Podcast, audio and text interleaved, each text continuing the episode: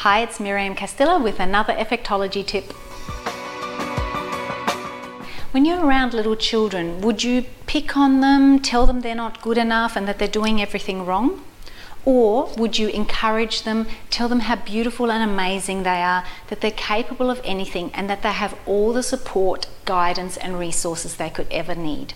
Well, if you wouldn't do it to a poor little child, why would you do it to yourself? And if you haven't encouraged yourself and been positive with yourself for a while, I have a challenge for you. Go stand in front of a mirror and tell yourself that you're amazing, beautiful, capable, confident, that you can do anything you set your mind to, and that you're loved, guided, and supported. And just see what happens. This can be some of the most challenging work you'll ever do. I do this with the girls who come to my workshops, and it's really, really powerful. And I, I, wanted to share it with you because I don't think I've ever talked about it before, but mirror work is incredibly powerful. And it's because none of us ever go there that when you do go there, it actually brings everything up and it allows you to see what's actually there hiding, lurking in the basement of your unconscious mind that you've been trying to ignore and pretend is not there. It actually brings it all up and then you get to face it. And when you face it, you get to choose whether I'm keeping that thought or I'm not keeping that thought, whether that's a belief that serves me or that's a belief that doesn't serve me.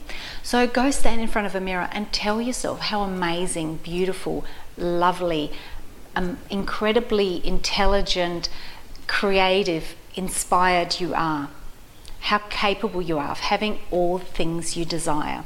And this can be really, really challenging, but notice what comes up and know that those things that come up, they're the things you need to really work on and just stare down and decide choose from there. Do I want to keep this or do I want to ditch it? There are some really helpful processes to help you ditch limiting beliefs and unhelpful thought patterns, and you can, of course, get help, but you can never even hope to begin the process if you're not willing to face them.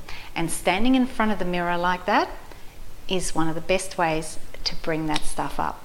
So off you go, find a mirror. If you're brave enough, share what happens share in the comments below. I'd love to hear it because do you know what? We all go through the same stuff. We keep this beautiful, brave face, but we all go through the same inner turmoils, the same self doubts, the same growth journey. So the more we can support each other and just go, yeah, you know, this is my stuff. It came up. The first time I tried to do that, I couldn't even say the words.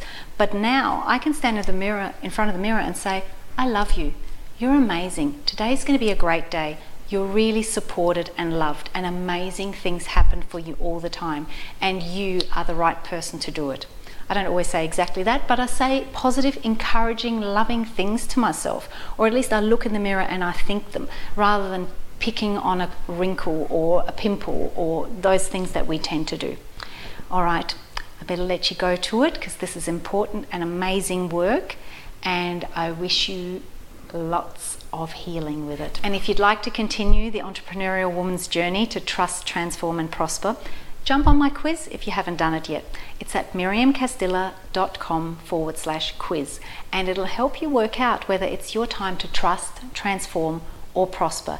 And then, depending on your result, I'll actually send you a free resource that is perfect for you to help you take the next step.